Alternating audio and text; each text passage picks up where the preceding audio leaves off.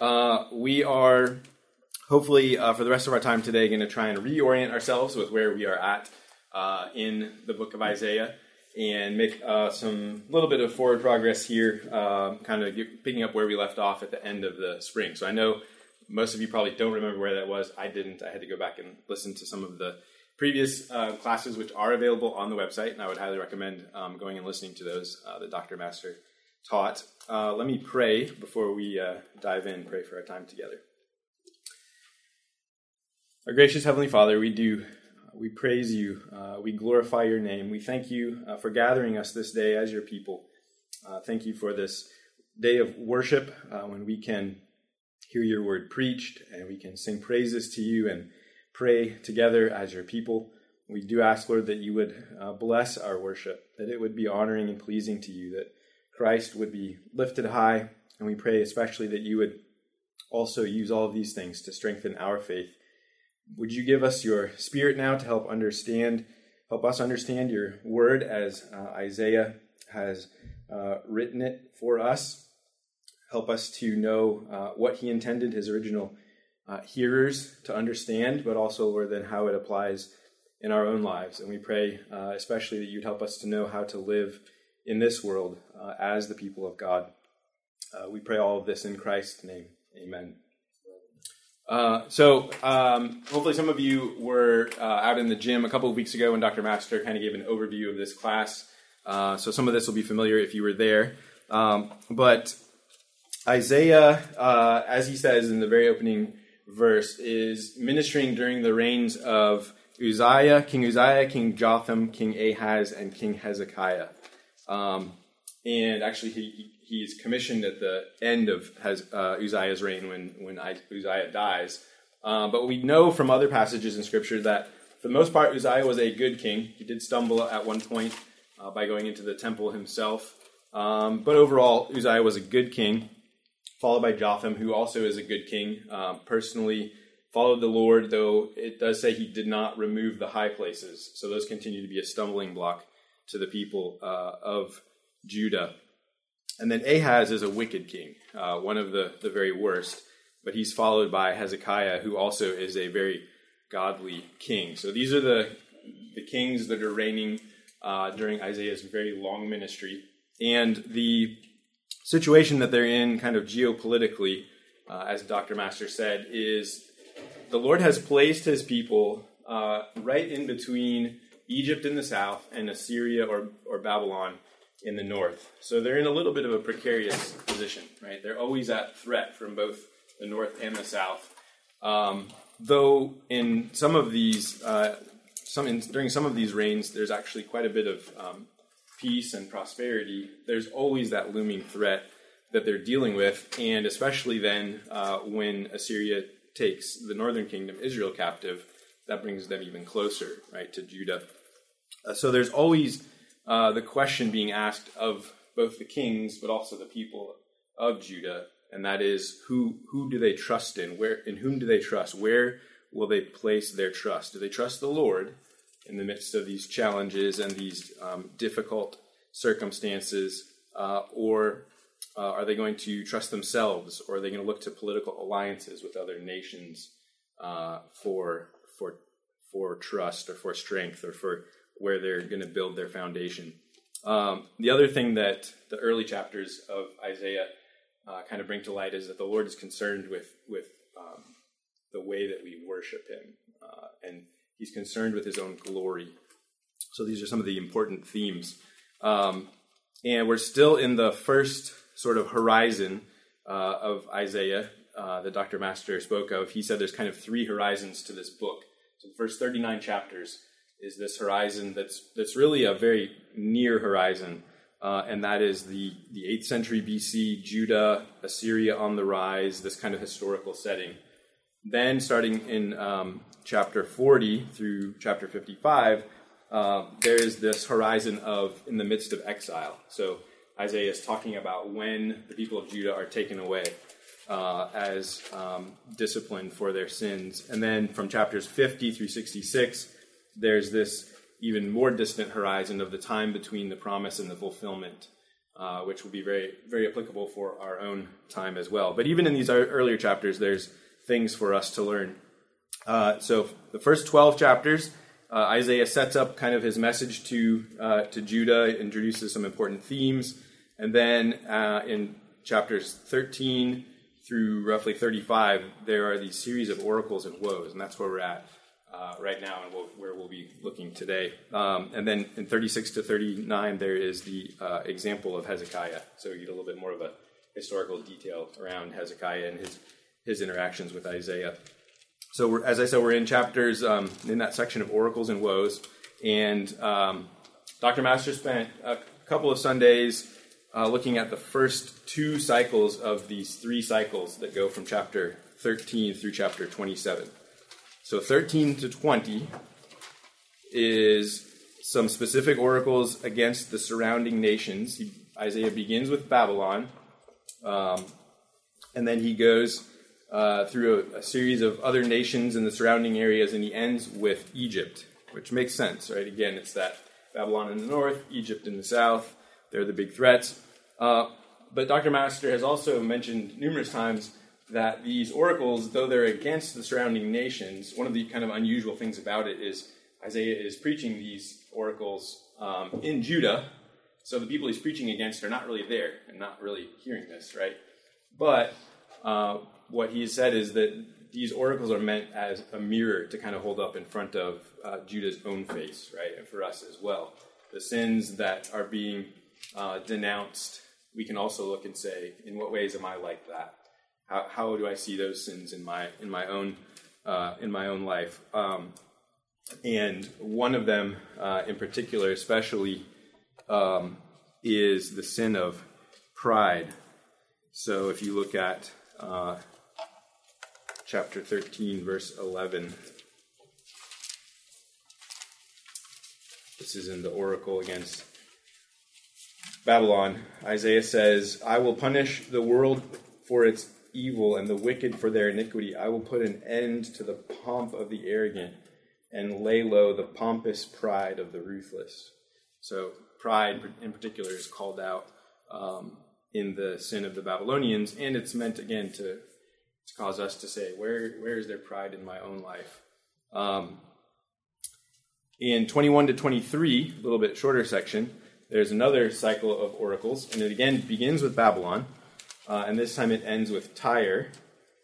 Tyre um, isn't one of those that we often think immediately of being a powerhouse, but it, Tyre was kind of the financial capital uh, of that world in that region. Um, so they are an important nation, and they are also called out for their pride. So if you look at um, Isaiah 23, verse 9, the Lord of hosts has purposed it to defile the pompous pride of all glory to dishonor all the honored of the earth.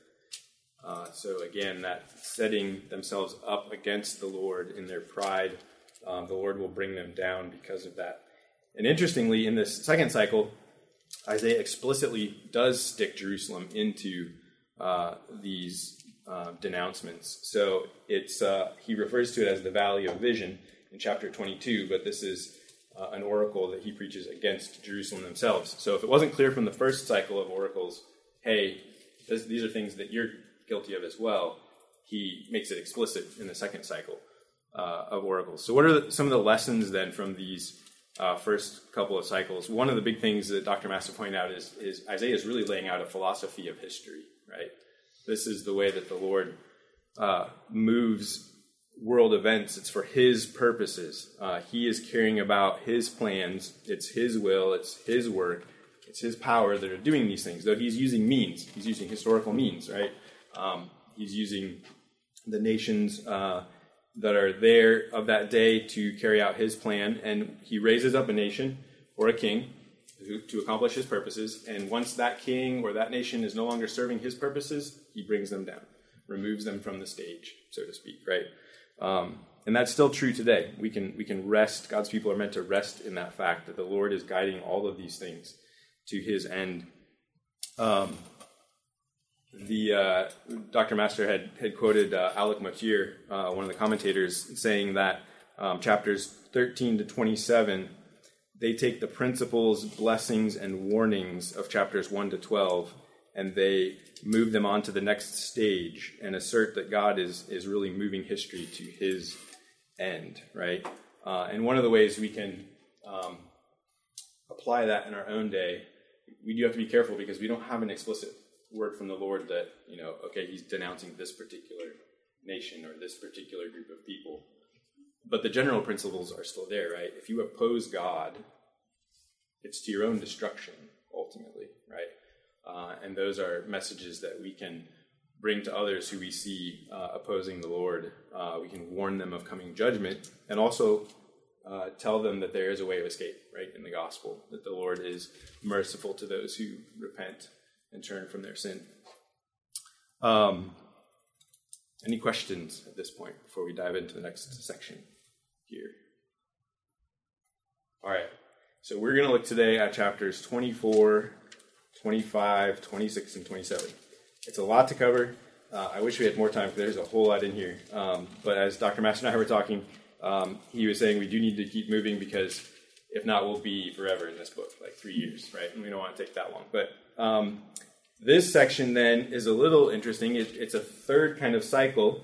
Um, but one big difference here is the, the, the geographic and political entities are no longer there. One of them is alluded to slightly, Moab. But otherwise, it's actually sort of these nameless cities, actually, that uh, Isaiah is going to speak about. And he really talks about two cities. Um, there is a city of man, is what we might call it, and a city of God. Um, we'll see the word that he uses. Uh, the English Standard Version tra- translates it the wasted city. Um, but the uh, there's this city uh, city that leads to chaos, a city of meaninglessness might be another way to translate it, a city of ruin, and then there is the godly city or the city of righteousness. Uh, one of those cities is going to be destroyed. The other one will be established and ultimately established forever um, by the Lord. So uh, we see right away here um, in verse or in chapter 24, uh, Isaiah begins this description of the uh, the city of man or the the ruined city. So he says, starting in verse one, "Behold, the Lord will empty the earth and make it desolate, and he will twist its surface and scatter its inhabitants. And it shall be as with the people, so with the priest, as with the slave, so with his master." As with the maid, so with her mistress. As with the buyer, so with the seller. As with the lender, so with the borrower. As with the creditor, so with the debtor. The earth shall be utterly empty and utterly plundered, for the Lord has spoken his word. Uh, so notice again, we're sort of Isaiah is kind of done talking about specific geographic entities, right? This is now the whole world. This is the state of of all of the world. And he's emphasizing, especially in these first verses, the totality of this this judgment. Right? If you notice, there's all the different areas of life mentioned. There's the religious life, right?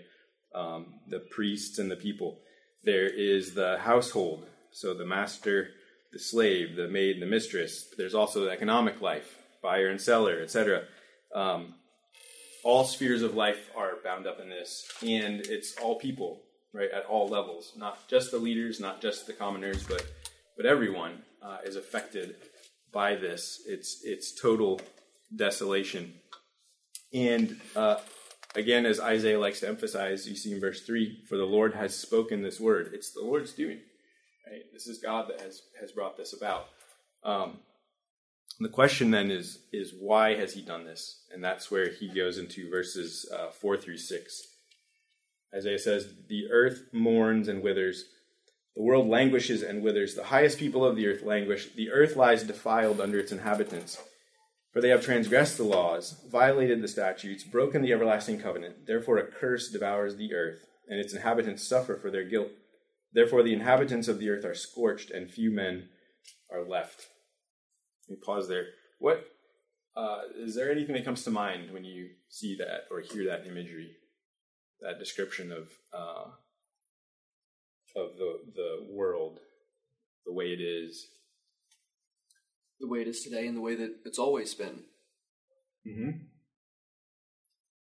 So we could we could say that ex- this description extends far beyond Isaiah's own time, right?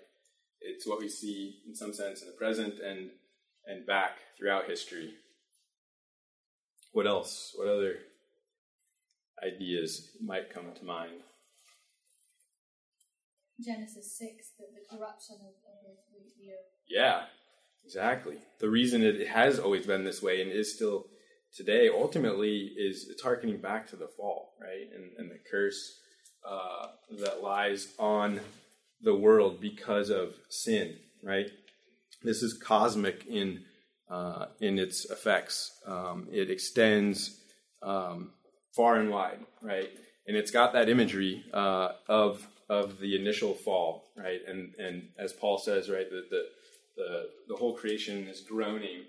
Uh, that's the sense we get in reading these these verses. This is the state of uh, the world under sin and under the the curse of God because of man's fall, and it's it's bleak, right? Uh, the in verse five, um, the the the reason for all of this, Isaiah says, is they have transgressed the laws, violated the statutes, broken the everlasting covenant. Um, the English doesn't quite capture; it's hard to capture in some ways the full extent of this without sort of you know writing out full paragraphs. But the the language that Isaiah uses there of transgress the law is gives gives a sense of refusing to live by divine revelation. God has revealed His law, His statutes. This is the way that I have made things, and the way that you ought to live, and it's a refusal to live by that revelation. Um, the word that we have translated "violated" actually is is the word altered. So in some sense, it's as if people have instead of not just we've, we've not just um, violated God's law, but we've actually changed it and made our own. We've done something different, right? We've altered it and made a different way. Uh, and then the phrase broken the everlasting covenant really conveys at a very uh, deep, deep level a kind of throwing off of the whole covenant relationship. It's a nullifying, in a sense, not just like oh, I messed up and I broke, but it's a, it's a, I don't want God for my authority.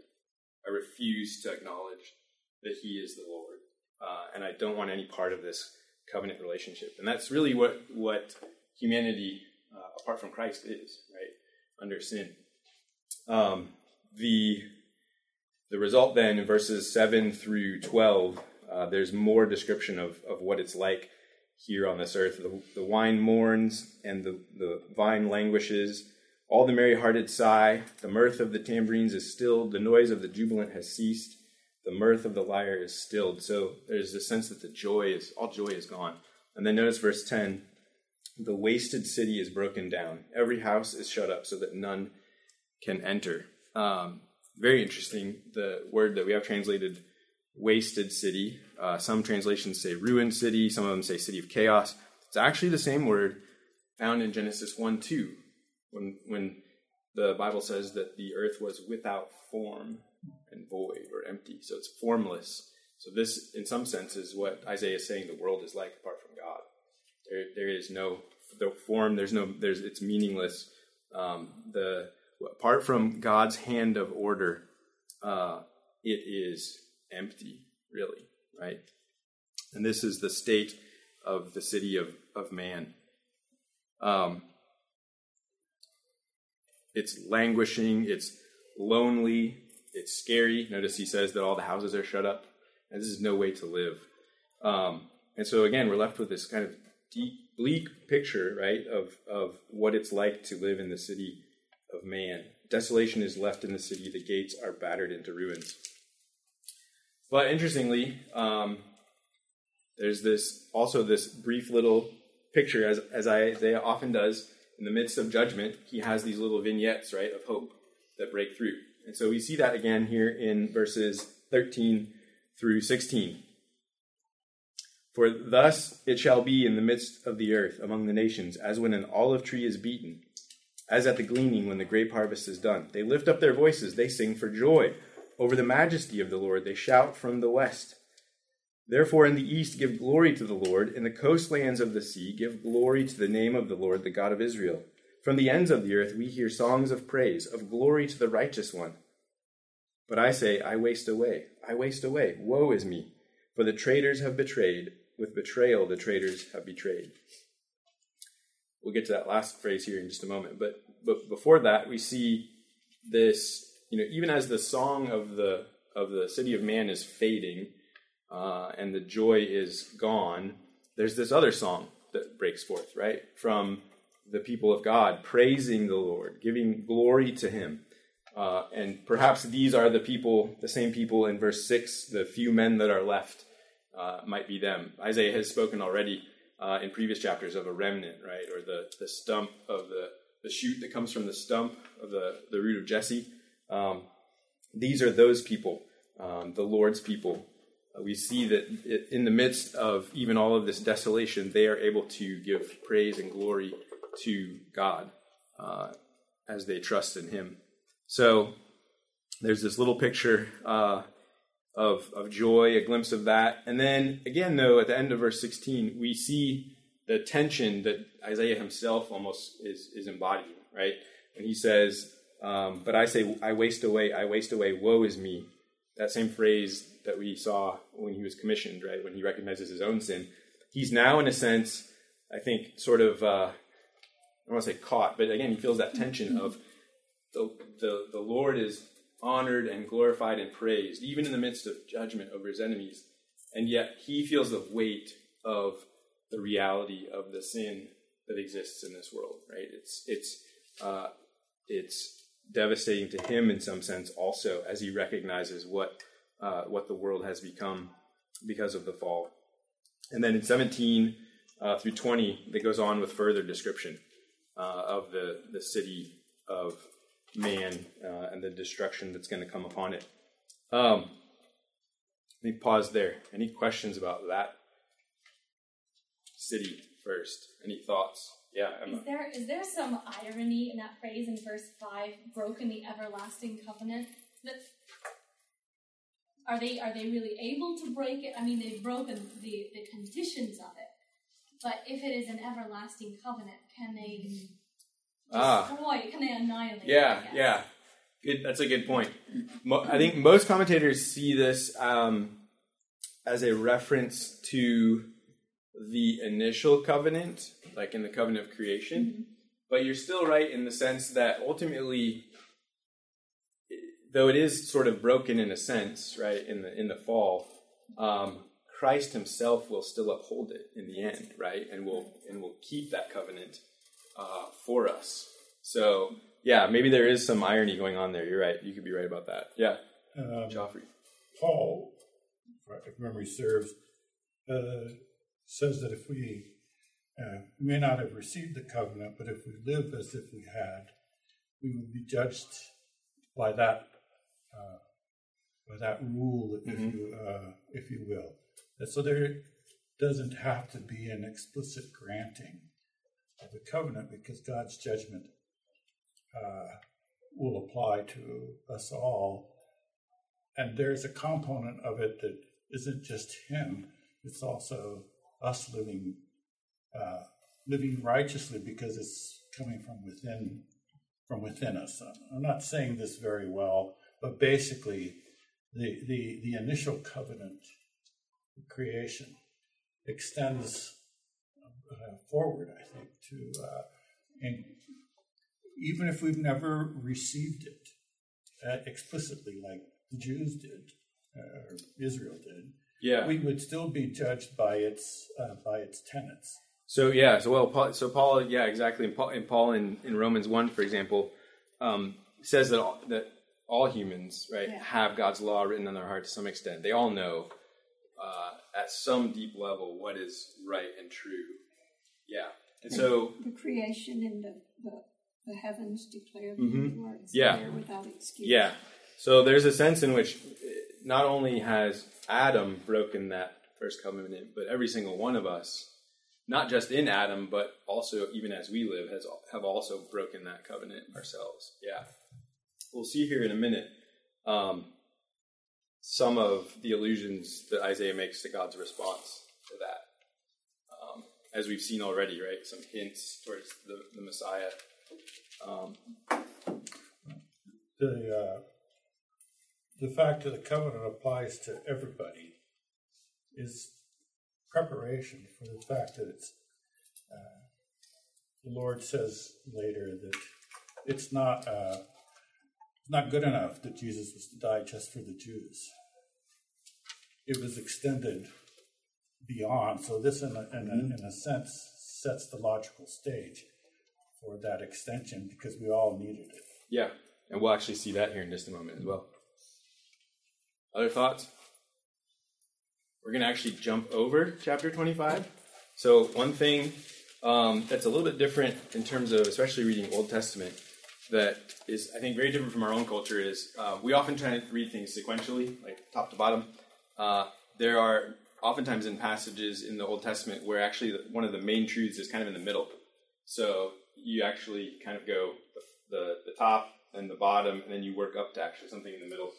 It would look sort of like uh, if you're kind of outlining,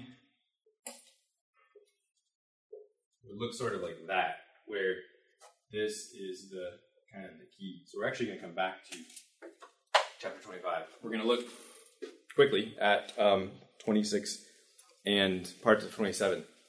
So, in contrast to this city of man, um, this this city of chaos and meaninglessness, notice uh, in starting in verse one of chapter 26. In that day, this song will be sung in the land of Judah. We have a strong city. He sets up salvation as walls and bulwarks. Open the gates that the righteous nation that keeps faith may enter in. You keep him in perfect peace, whose mind is stayed on you, because he trusts in you. Trust in the Lord forever, for the Lord God is an everlasting rock. For he has humbled the inhabitants of the height, the lofty city. He lays it low, lays it low to the ground, casts it to the dust. The foot tramples it, the feet of the poor, the steps of the needy. The path of the righteous is level. You make level the way of the righteous. In the path of your judgments, O Lord, we wait for you. Your name and remembrance are the desire of our soul. My soul yearns for you in the night. My spirit within me earnestly seeks you. For when your judgments are in the earth, the inhabitants of the world learn righteousness. If favor is shown to the wicked, he does not learn righteousness. In the land of uprightness, he deals corruptly and does not see the majesty of the Lord. O Lord, your hand is lifted up, but they do not see it. Let them see your zeal for your people and be ashamed.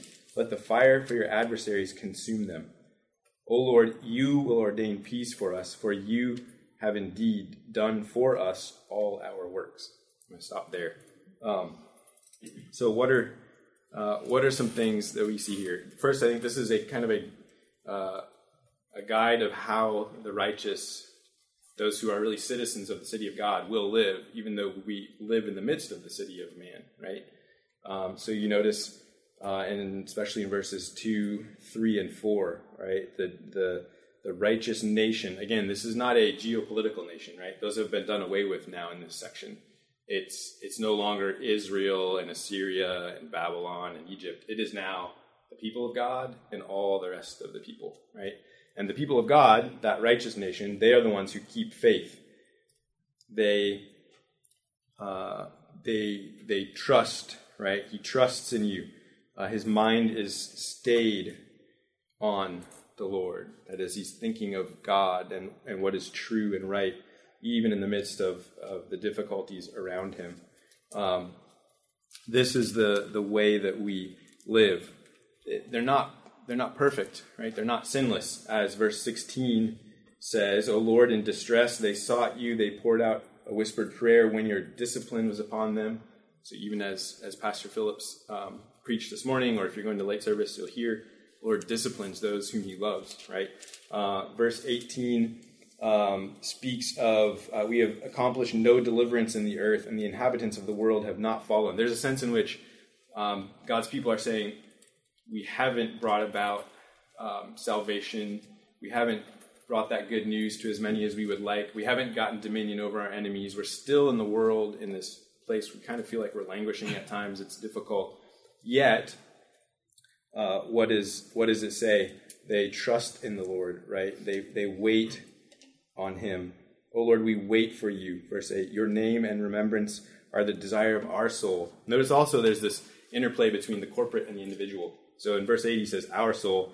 Then in verse nine, my soul, right? Salvation on one level is, is a very individual thing, right? It's between you and the Lord. And yet, when you're saved, you're brought into a group of people, this righteous nation um, that is that is uh, God's people. And so we have to remember that as well as we encourage one another um, in this life, right? And the difficulties that we're facing. Uh, how do we get through that when we see the world around us, even in our own day, right? Um, brothers and sisters in Christ in other countries obviously have it far worse than us, right? Uh, where it's illegal to perhaps even gather together as a church. Uh, and yet we see our culture more and more um, opposing uh, Christ and what he says is right and true, right? And we'll feel that, I think, more. Uh, and it'll be harder and harder to live as a Christian in some sense. And yet, this is where we find hope and strength. It's as we wait for the Lord with the other saints. Um, what else? Let me see. What other notes I want to make here? Um, there's this picture at the end. Uh, look at verses 20 and 21 uh, and think for a moment about what kind of imagery this is conveying. Come, my people, enter your chambers and shut your doors behind you. Hide yourselves for a little while until the fury has passed by. For behold, the Lord is coming out from his place to punish the inhabitants of the earth for their iniquity, and the earth will disclose the bloodshed on it and will no more cover its slain. Obviously, it's a picture of the coming judgment, right? Uh, and the Lord is going to spare his people. What is what are the what is that shutting? you know, come, enter your chambers, shut your doors behind you. What might that remind you of, perhaps? Other times that the Lord spared his people. Passover, Passover yeah, is one, right? Shut yourselves in and put the door across, uh, the blood across the door to be spared from that judgment. Any other thoughts of another possible shutting in to avoid judgment? Noah, yeah. Noah's Ark, right? And the Lord shutting Noah and his family in uh, to, to avoid that judgment. So again, the Lord is going to spare his people from the coming judgment. Um, all right, we're running out of time, and I want to get to just a couple of verses in chapter 25. Um, quickly, verse 20 or chapter 27. Uh, the Lord speaks of Israel as a vineyard, and then look at verse 6. In days to come, Jacob shall take root, Israel shall blossom and put forth shoots and fill the whole world with fruit. So here we get a, an allusion again to this kind of universal aspect. Not universal as in every person is saved, but universal as in salvation goes to the ends of the earth. It's not just people of Israel. Yeah, read. also go to like Abraham's covenant of him numbering the stars. Yeah, exactly. Yep. All of that's bound up um, in verses 12 and 13. So Isaiah is again kind of foretelling what's going to happen they're going to be exiled, but he's going to gather the people of God back from these places. In that day, from the river Euphrates, that's in the north, to the brook of Egypt, the Lord will thresh out the grain, and you will be gleaned one by one, O people of Israel. And in that day, a great trumpet will be blown, and those who were lost in the land of Assyria and those who were driven out to the land of Egypt will come and worship the Lord on the holy mountain at Jerusalem. So God's going to gather in his people uh, to worship him, and then flip back over to chapter 25, and we get this great picture of what that day will be like. And then notice at the end, I'm going to read 6 through 9, but notice at the end, again, this, um, this understanding of how it is that the people of God have lived in the meantime.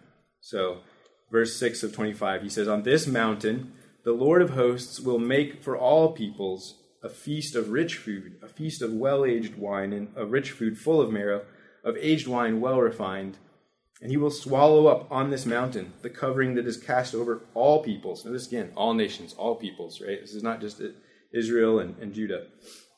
He will swallow up on this mountain the covering that is cast over all peoples, the veil that is spread over all nations. He will swallow up death forever.